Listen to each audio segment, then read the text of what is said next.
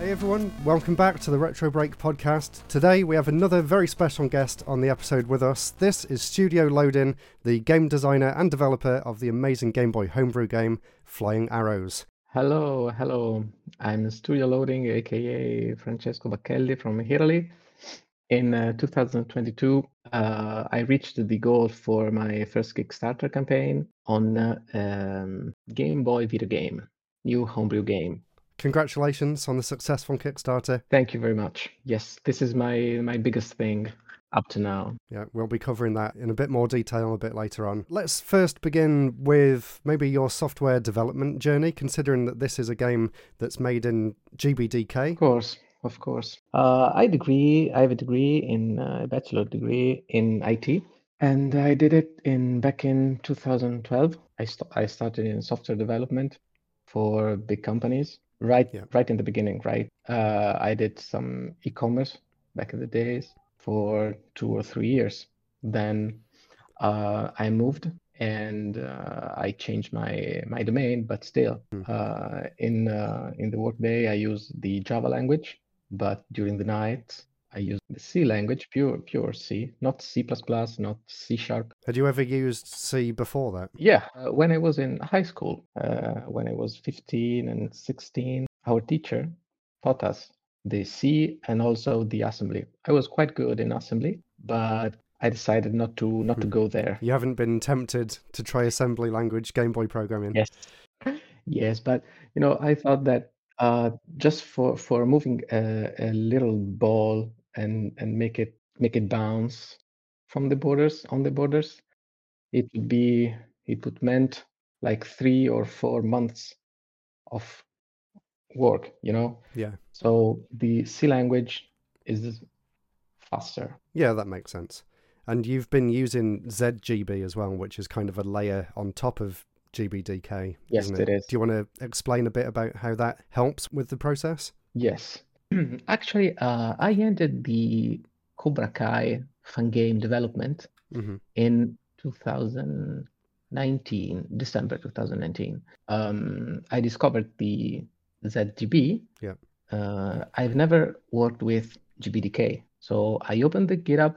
I spent like one hour with that, with the installments, with the the, the environment variable, with sprite editing, sprite editing tools. Yeah.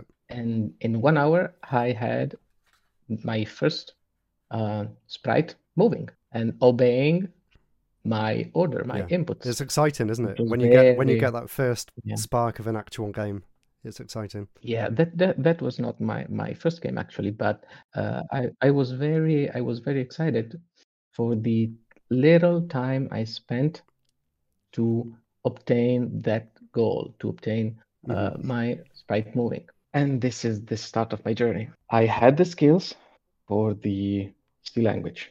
Um, I had the um, pixel art skills because I did, as said, the Cobra Kai video game published in Mhm. Indie Expo. I studied a lot of game design in books and a little okay. bit of sound engine also because my goal was to be a one-man band Yeah. And going straight to the Game Boy. How did you decide from the beginning that you wanted to make a game for the Yeah. Game Boy? I've uh, always wanted it to be the the hobby of my life Mhm. because mm, I thought, well, I think I've played all the game that the world can give me. So I started as a six years old boy with my Game Boy. So that is my first console ever. Oh, fantastic. Uh, so I followed the Game Boy, the NES, the Super Nintendo, the PlayStation 1, and the PlayStation 2. I played all of them. Yeah. Um, I'm interested in the newest games that that comes up in in the newest consoles, but I'm not able to to see some something something really different, something really original that's not a copy of something else that was made in the past. Yeah, I have Like, I have the same issue, cannot- honestly. But it, it's it's a problem of mine. I mean, I know these are mm, extremely different experiences Yeah. because of the resolutions, because of the the audio quality, but I'm not able to to to to be um, to be in love with them. Yeah, yeah. Maybe it's because there why isn't that sort of hook to hook you into a game. Like, like with your Yeah. game, it's a very simple game, but it's got one core mechanic. You fire the arrow, you can jump on the arrow. You know, swing across the level using it. It's just, yeah, it's a really clever little simple idea. How did you come up with that idea as your concept for the game? Um, actually, it was something like an experiment, Hmm. you know, because I was actually doing a moving platform. I did the the sprite platform Yeah. moving from left to right, from right to left, from left to right, like a ping pong, you know? Yeah. So uh, to implement this mechanic, so the, the my character jumps over it, and he's had to stay hooked on it, moving according to hmm um, I wrote something like six or seven lines of code. And then I thought, well, now I copy these lines, paste it on the code of my arrow, and see what happens. Ah, and then you found out you could stand on it and it would move back and forth. Excellent. It was kind of a, an accident, but it worked out really well. It wasn't planned. No, no, no, no, no. It wasn't planned. It was planned at all. So, what were your plans in the beginning then when you first decided to start making a game? Was it just a 2D platformer and see where you wanted to take it from there? Yes, I was. I am actually uh, in love with Turrican. You know the the the the the actually the Game Boy title, the Game Boy version, because back in the day, uh, I didn't know that was a super cool Turrican on the Amiga, NES, etc. I had just this. It's actually a really good version on the Game Boy. Yes, yes, Yeah. and it was Surprisingly good. super hard for me. It's super hard Yeah. to me ba- uh, when I was a kid, and actually even today. Uh, I've I, I've not finished it yet. I'm not able to do it. it. It's too hard for me, even now that I'm 35 years old, and uh, I want to get closer to that, but with my own world, with my own rules, in my own lore. You know, Yeah, that's interesting. I can kind of see the Turrican like elements in your game. What were some of your other favorite Game Boy games growing up then, or ones that you found out a bit later on in life that you really enjoyed on the system? Yes. Um. Well, the the Tetris and the Turrican are actually. Oh.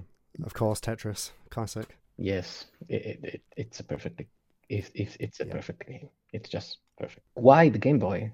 In 2000, 2020, um, I decided to approach the game development in a more serious way. Okay, was that to do with lockdown? Did you have more time to dedicate to it?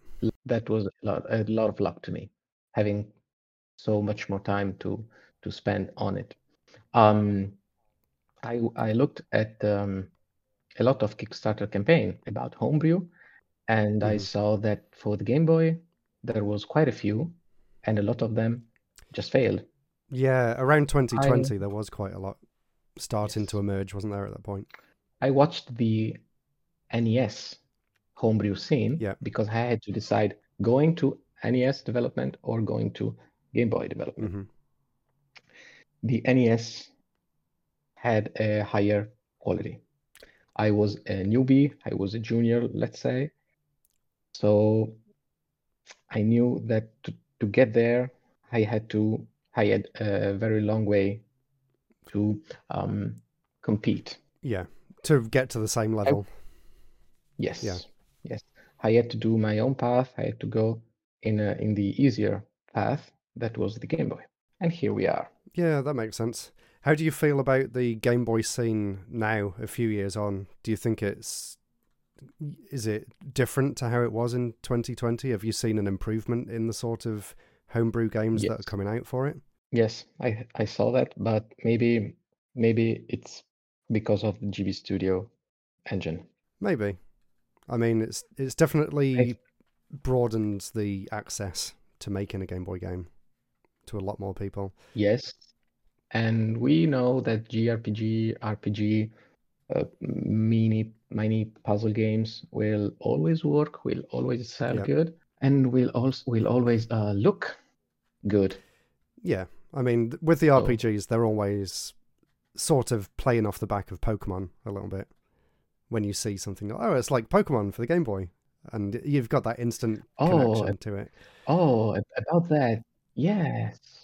Yes, about that. The uh, I entered in contact with uh, Yeah. uh, the uh, Dragonborn. It was it was called the the video game for the Game Boy that back in those years was coming out. Yeah, very good early early release with Game Boy Studio.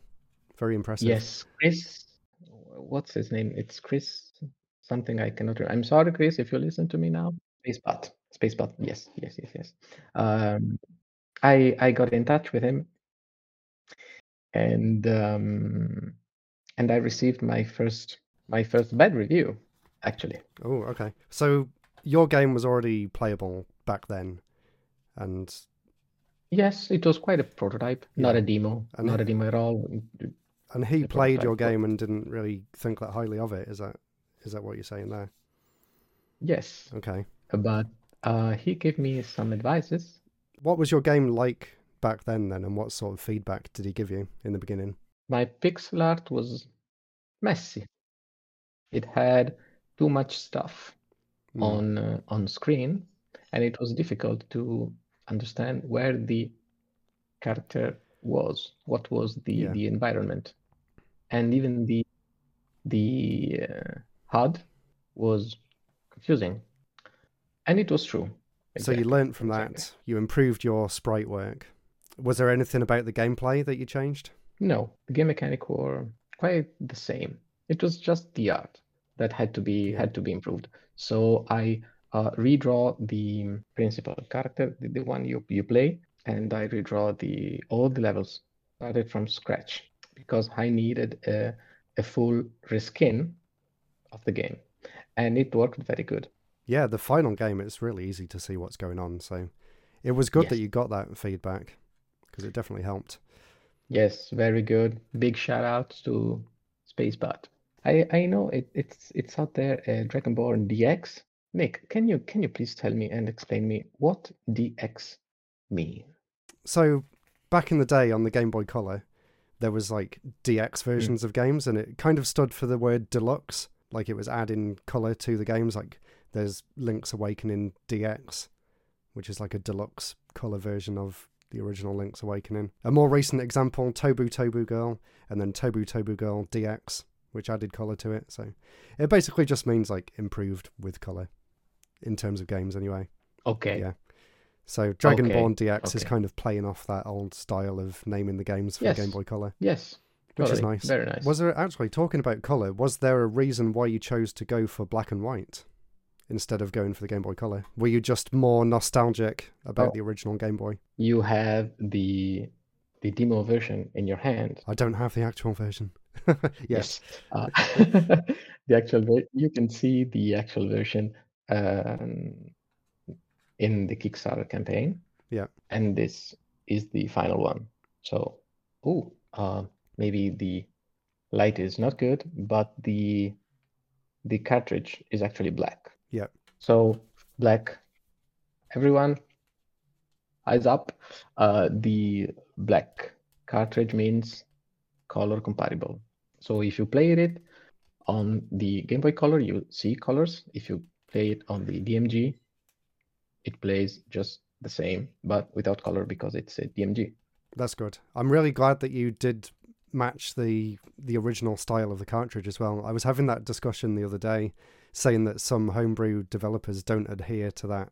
The black cartridge means that it runs on both systems, or the fact that the clear ones should only run on the Game Boy Color as well. So it's good that you that you took that into consideration. Let's move on to the Kickstarter because that'll be really interesting to get into. How long after you'd been working on the game did you decide that you wanted to wanted to set up a Kickstarter and you know try and raise funds for the production of it? Uh, it took me seven, eight months, and then uh, I decided to do it in a crowdfunding way because a real Game Boy game exists if it is flashed on a cartridge. The Kickstarter could give me the visibility that I needed because I was Mr. No One. This is the is this is the reason why, and I had nothing to lose. So if the Kickstarter goes good, okay. If the Kickstarter wouldn't go good, okay. I was nobody before. I keep being nobody. And it's experience either way. You'd learn something from it. Yeah, a lot. Um, yeah. deciding just by just by myself the Kickstarter campaign and the perks and the uh, and the costs and the money, I had to going like quite around the world because the the uh, PCBs like come from Australia. Uh, the cartridge, the black cartridges, comes from retromodding.net or .com. I cannot remember. Um, They're in the- Canada, aren't they? uh, the um, the label uh, actually in Italian in Italian Pixartprinting. The boxes comes from Italy, and the carton, you know, the the Yeah. the, the carton inside the boxes comes from.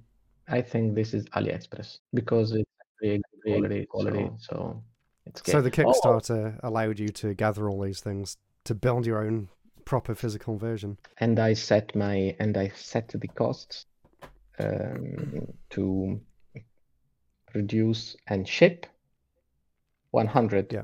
copies. So Okay. uh, it did it did good.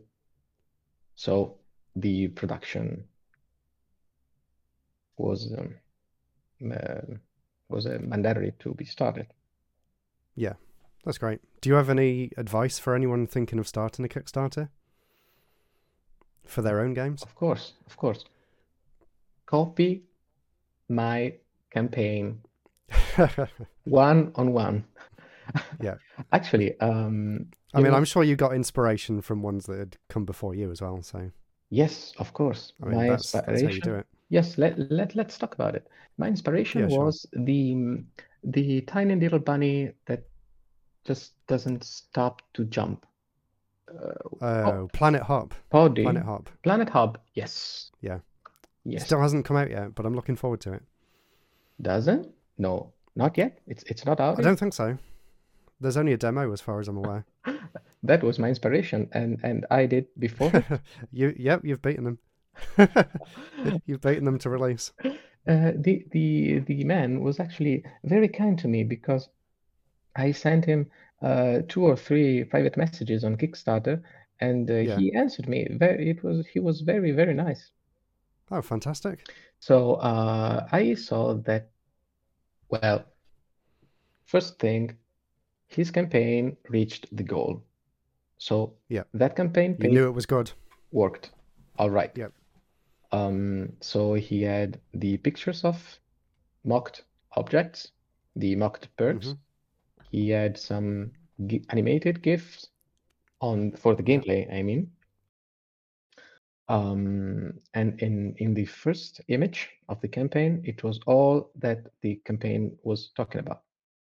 So it, it was not just the logo or uh, just a dead picture. It had a lot of things. I did something different because if you see my campaign, the first images are just the perks. So image of the box, image of the cartridge, logo of the game, and then the lore and the explanation of the campaign. So first thing, uh, do a picture of what your clients are going to buy you. There is a risk in here in this situation because you are selling something you have not yet in your hands. Something that doesn't actually exist. Yeah. Yes. So the mock images had to be very accurate, hmm and you take the responsibility to produce something um, as similar as possible to that. If you see the initial credits of my game Flying Arrows, you see a credit of Comuneco that is actually a friend of mine. She's called Alessia, and she helped helped me a lot with the mock files, with the mock images, with the logo, and with the cover art. Because I'm a software developer, I'm not able to draw. Yeah. I was I was going to ask how you made those mock-ups for the box and the cartridge because they look they look really professional. A piece of advice there for anyone: if there's anything that you don't feel comfortable doing, then you know try and find a friend or hire someone to make that for you, Yes. just to make it look more professional. Definitely helps. Totally. Yeah. Well, about hiring, Mm. about hiring, um, the sound was actually a problem. Okay. Because if you decide to write something for the Game Boy, you have to do uh, something like a MIDI file that's not actually MIDI. Um, I was moved to produce some mod files. Yep. You can find free mod files for the Amiga. Even the Amiga used to to run the .mod files. Uh, but I needed someone was able to write my music in the Game Boy. So back in uh, when I was 18 or 20, I had a hard rock band. I was the drummer. Okay. Uh, we actually wrote eight or nine songs, but we had no singer. So the songs we wrote were very structured with the intro, the strophe, with the pre-chorus, the chorus, the outro, etc. So very, very structured and ready, but no voice. Oh, come on. That's perfect for a Game Boy. That's perfect for a for a video game. so all of those became my background music. Ah, okay. So they they existed already as real songs, and you translated Yes. those into the Game Boy. That was exactly my point, not me. Uh, I met uh, a guy that is actually a musician, and uh, he was able to translate my tablatures into something Game Boy. Yes, the result wa- was very good. What I did my own uh, about the the sound design was the mm, sound effects. So sound effects, yes, they are all mine. So talk a little bit about the um, level layouts then, and the sort of what did you learn from research in game design that you implemented in this? Uh, the the most important thing has been the balance between frustration Yeah, and satisfaction. yeah, it's a really difficult balance. Um, I was going to to send you um, the books I studied on to to learn the theory for a good game design. That would be interesting. I can include them in in the description on the podcast as well. Please do that. What I studied on books, books about game design. So very well written. They are kind of uh, classics in game design literature. Okay, fantastic. So, yeah, for those of you who are listening, the two books are called uh, Pixel Art for Game Developers and 2D Graphics Programming for Games. And I'll have links to both of those in the description if you want to go and check those out after. They sound like really good resources. And I know I keep telling you all the time, but I am. I am tempted to make my own game one day, so maybe I'll actually buy them for myself. Come on, no one's gonna believe you. How many times have I told you I'm to make a Game Boy game Exactly. one day? One day. I didn't say what day or what year. 22, It's 22, yeah. 22 times. This is the, the 23rd time, actually. I hear it from you. Anyway, one day it will come true, I promise. um, about the, the, the study, about the studies I did, I watched a lot, like a lot of angry video game nerds. You know, you know him. You know him. Okay, very- That's an interesting place to study from. I know of him. Yes. Uh, What did you learn from that then? I think he used the the empathy, the the the vulgarities, the you know he his way of moving and dirty talks, but Yeah. he always actually had a point. Okay, so you could kind of tell what made a game bad or what made a game frustrating Yes. and try to avoid that. Okay, interesting. I've never heard anyone say they got inspiration from AVGN before, so that's a new one. Yes, yes, very much actually, very much. Wow, that's cool. Actually, going a bit off topic, when I started my YouTube channel back in 2007, it actually began as an angry video game nerd ripoff I know, way back in the day. I know. But you see, you are too a good man to reach that yeah, I can't. I can't. I can't do the angry gamer. It just doesn't work. I'm too happy. yeah, yeah. But uh, he Yeah. he actually is still doing millions of views, even if he Yeah. publish, even if he publishes uh, like one video per month or one video per two or three months. Still, in seven days, one million views reached. It's it's uh, it's insane. Did you learn anything from any other YouTube channels? Because there are a lot of game dev channels out there. I wonder if you watched any of those. oh GameSack. Yeah, GameSack's great. Back on to some of your projects. Do you have any plans for a sequel now that you've got a successful game already launched? Of course. You know, I talk, I, um, you know, I speak to you about Comuneco. She is actually Yeah. part of this association. Bologna Nerd Park is a non-lucrative retro game and table game association based in in Bologna. Uh, I I belong, let's say, I belong to them. So uh, I used to, to to to go there like once or twice a week to get my inspiration. We are actually a group of young adults, so we join together in the real world uh, in this big garage in Bologna City. So we keep the place open to the public like three times a week and mainly by evening night because most of us have a daily job to do, you know. Uh, our main goal is actually to enjoy a real life community, playing together and having fun.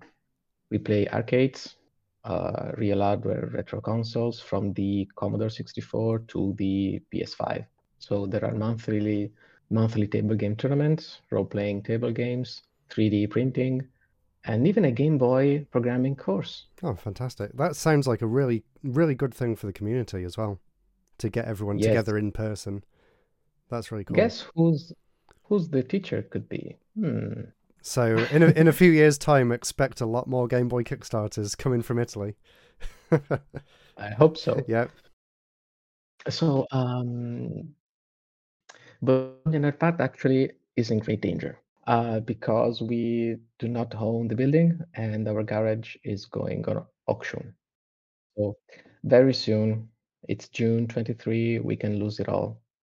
Lose it all means like uh, starting uh, from a new place, moving all the stuff from a place to another one. It would be very messy and maybe a new beginning, but it would be very hard to, to accomplish. So um, the president of the association asked us to try to win. yeah. Okay, So so, we you're going to try and get some money together. Yes. Yeah. Okay, well, good luck. Fingers crossed. Uh, so Bologna Nerd actually is a place full of nerds, you know? And have you ever tried to uh, ask a nerd to play your Game Boy game? Have you ever tried to uh, talk uh, talk to a nerd about game design or retro games in general? Of course. Yeah. And it's it's the like core business. It's the the the main the main topic, right? Sure. So Bologna Nerd and Studio Loading are going to um, develop together the Flying Arrows 2. Ah, fantastic. So this one's going to be more of a group effort. Yes, Okay. yes, still. Um, I keep my Studio Loading account. I keep the responsibility uh, through all the pipeline production. I took all the the bad stuff that can happen, but this is my only way to help Bologna Nerd as I can. How is it working with a group of people and what rather than working on your own? Are you finding that challenging, or do you think it's actually better doing it that way? Well, um, I'm the only one developer. So who's coding the game is just me, and I do Yeah. not want anybody else to do that. The useful part are the the the the lore suggestions, the game design suggestions, Mm-hmm. the test sessions that we play Yeah, together that's- that's on real hardware, of course. Yes, uh, you know, fortunately with the tools I'm using, uh, the the crashes I get through emulation, I get those even on real hardware.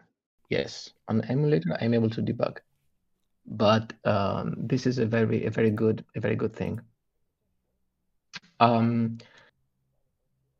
a suggestion yep, for our Game Boy developers here listening: um, push yourself to give your game in hands of a friend, a tester, someone else different from you, because yeah. you are not able to see what the game really looks like. Ask, not for help, but for uh, opinions. Is it good? Is it bad? And you need to watch your friends yeah. in the eyes playing your game. You it's really interesting watching someone else play something that happened. you know so well because you've obviously played the game hundreds of times already. You know the level layouts off by heart. You know when the enemies are going to appear. You know exactly what order to do things in. You give it to someone who's never experienced it before, and they do things that you didn't even consider would would actually happen. So it's very it is very important to get outside opinions on everything you do. And to cover to cover this part, I went to fairs. So uh, they turned mm-hmm. on my Super Nintendo on my CRT that I brought from home and played my game. So I, I didn't care what they were playing, what uh, where were they. I just cared about their faces and yeah. their expression and how and if they were excited or bored. That's really good. That's a that's a really good way. That's a really good way of, of developing. So yeah, anyone who's watching, definitely recommend you try and attend some events and actually show off your game in person and gather feedback and reactions from people. That's a great piece of advice. Actually, I learned it by reading the um, classic of the, I think, web design literature and UX experience in general. Uh, it was called Don't Make Me Think. I cannot remember the author, I'm sorry. But the Don't Make Me Think book. Okay. Yeah, if you can send me a link to that, that'd be great. I can add that in the process. description too. So, uh, to to help to help Bologna Nerd, this is my way. Um, so Bologna Nerd is going to help me with test, lore, and game design in general, the art, so a new cover, a new logo, of course. And uh, also we will have, uh, you know, the super perk of that every Kickstarter campaign got to have. Um, as I said, the Bologna Nerd, we in Bologna Nerd used to play also table games, right?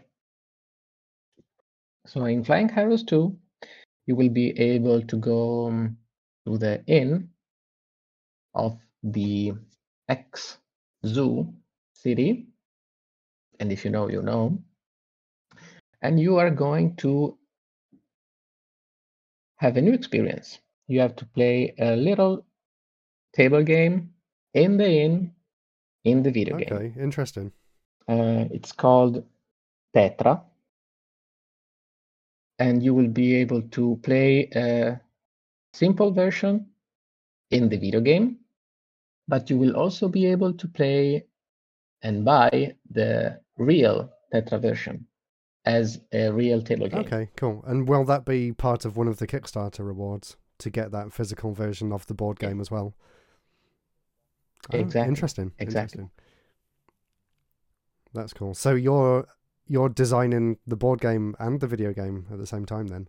Alberto strade has designed this tetra table game during a global game jam i think in 2021 okay.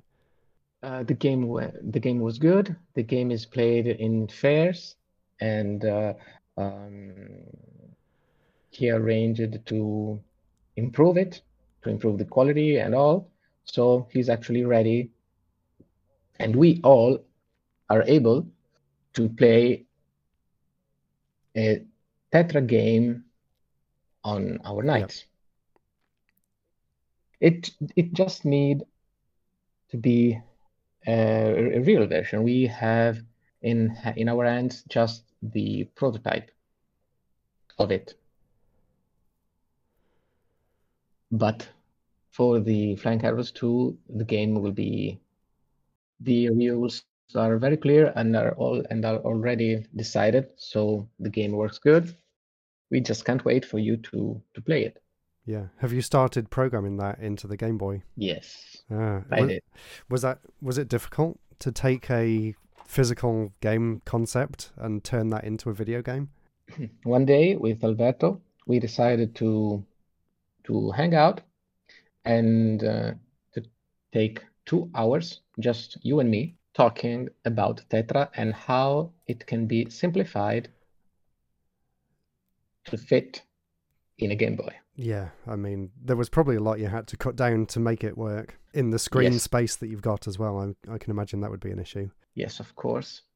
Um, and it was actually hard to give the same feelings, Yeah, but we reached out to do that. So the rules are on my to-do.txt file. hmm a, a very long text file. I know the feeling. Yeah. Yeah. Well, good luck to you. Thank you. Uh, thank you very much. The Kickstarter is is not actually not it's not even started. It's not even in, in pre-launch. Yeah, but you are you are planning one. Though. Yes. Yep. Yes. Yes. I I write it down a bit. And uh, I think tomorrow night I'm going to Bologna Nerd and write down the campaign page. Um, I have actually another tip for the developer here listening. Produce the prototype or the demo of your game if you want to sell it in some way, if you want to kickstart it in some way, and uh, let the people play your game, your demo game, for free. It's very important here in 2023. Uh, we have not we have not Nintendo Power anymore. We have the internet, and uh, mm, this is a mandatory point. So if you want for someone to play your game, you have to publish a free demo first. What about playing some Flying Arrows 2 prototype? Nick, Whoa. what do you think? Let's do it. Did you hear that, everyone? World premiere. Flying Arrows 2. Yeah. Sure, send me the ROM. Let's give this a go. I built I built it last night. Last night, 10 p.m. Ah, how exciting. So, anyone listening to this, hop on over to the YouTube version of this podcast and you'll be able to see the game in action for the first time ever. Okay, let's go. Flying Arrows 2. Okay, so right off the bat it's very different. We've actually got an overhead walking around section, like you were saying, like Zelda 2. Oh, wow, fantastic. And then we've also got Zelda 2 style actually side scrolling through the village sort of scene as well. I'm presuming later on there's going to be NPCs, All there's going be right. enemies and things to Of course. to encounter in these areas. Well, um, the demo of the game will have mainly no harm zones. There will there will be a mine. Let's go in here. Let's see what's in this cave. Mm, just placeholders. Nothing. Nothing there yet. Uh, nothing. No, not here. Can go back and go north. I like the fact that you've expanded the scope of it in the sequel. Having the overworld map really makes it feel like a bigger adventure as well. Let's try in here. And please, Nick, tell me, um, uh, do you feel that this art is an evolution of the prequel? Do you feel the the link? Yeah, the sprites are bigger, the which is arts. which is the uh, most obvious thing. The main character feels more subst- substantial compared to the first game. Um, yeah, so that is an improvement. I Very mean, good. obviously the background Um, tiles need some work. Whoa, snake! select. Press select. You have the money selected. Oh, there we go. We do have arrows. I was wondering where the arrows were. Can you still stand on them? Yes. Um, you have not actually uh, um, the the the slower arrow. No, I can't. I can't get back on it. Not yet. Right. What was that then? A web. A spider web. There he is. Kill the spider.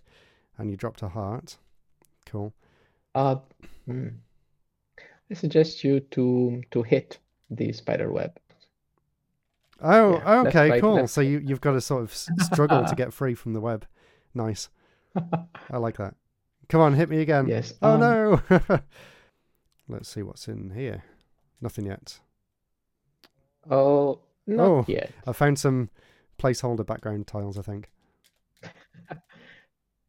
Yes, it is. Um, it, it, it, it it's not exactly a shop. It's something. this is the hospital. Yeah. Uh, in the in the northwest of the map, there's another cave, Okay. and it it's actually the old The mine. old mine. Yes, I I've not done it yet, but I have it in my mind. I think the the homebrew scene needs I'm gonna die. to Uh, yes. Am I gonna fall forever now? disappear forever. Oh, Right. Okay. To uh like uh Restart. down and start a button. Okay. I'll just press restart. Okay, it's fine. It's, it's very fine. I remember in my childhood the best mine level of my life. What's yours? It's got to be Donkey Kong Country, right? Correct. Yes, I thought so. Minecart Madness. Oh, as another advice of the game development, I prefer to do the hardest things first. So I design my game in a like doc file, like a txt file. So I have to to uh, or just paper and pen. This time I actually did pen and paper. Uh, for Okay, so you actually drew drew the idea for this overhead yes, map with my on paper yes, first. with my pen, with my pilot or pilot. Yeah. I don't know how you pronounce it, pen. And uh, um, so first clear this and then implement the hardest part of the demo you want to give to the people. Yeah. So as you see, the, Wow. the, the pixel art is not the hardest part for me as a developer, as a, a C programming language developer. The the hardest part is the code. So the game mechanics, the the jump in your platform game. If you, in Game Boy developer listener, are going to do a platform game, spend 40, 50 hours tuning your jump action. That's that's a good piece of advice as well because I've played. Well, I don't want to really you know complain about other games, but there's a lot of Game Boy Studio games that use the default platformer engine, and you can tell straight away that they haven't fine tuned it. And uh, if you walk on it, goodbye. I've gone. I got past the exit. yeah. okay, we've got we've got different types of arrows as well. I just I just realised that mm. yes, by pressing select. exactly. This is another something that I I took from the Flying Arrows one. The the Yeah. possibility to change your type of attack, so your arrow, while you run, because you can play select with your Yeah, right that's that's thumb. good. So you can move around and change it at the same Yes. time. Yeah. So you move your character left or right with the direction pad, which you which um, your left thumb will be used, and you can Yeah. press select with your right thumb. So you're going to run, and while running, change your weapon. To me, it's something that works perfectly, but in every game, not not just in in Flying Arrows here. We are not, uh, we have not talked about who is the character this time, and we're not going to say it. Ah. I was going to say it's different. Is that Is that uh, something you're keeping a secret for the Kickstarter? Yes, yes. On the Kickstarter, Yes, I will show it all. I will show the animated GIFs. Uh, on itch.io, there will be oh error. On itch.io, there will be a free demo. Was it not meant to do that? No, um, the free demo will be, as said, free on itch.io just in the same time that the Kickstarter will get pre-launched. Fantastic. Well, I think that's everything in this version of the game that I can show off. But thank you so much for letting me play this and have a little bit of a sneak peek as to what's to come. Thank you, thank you, Nick, for your feedbacks. But yeah, thank you so much for coming on the podcast. No, thank you, Nick. I'm going to keep bothering you on Twitter with my answers, with my retweet, and with my comments on your YouTube video. I'm going to keep trolling you and and all the developers out there. No, I appreciate it. I appreciate the support, and you know, I'm here to support you guys as well as developers. So all the best with your development journey, and please keep everyone in the loop. And thank you so much for coming on the show as well. Thank you, Nick. Um, I'm going to you are going to be the first one that will know the exact date of the pre-launch campaign for the, my Kickstarter. So let's support Bologna Nerd as much as we can. So, thank you all so much for listening to that podcast. I really hope it was enjoyable and informative. I definitely had a lot of fun speaking to him. And now, to play us out, here is one of the original tracks that he composed that was actually a special bonus on the original Kickstarter. So, enjoy this track called The Misty Hills Orient Express.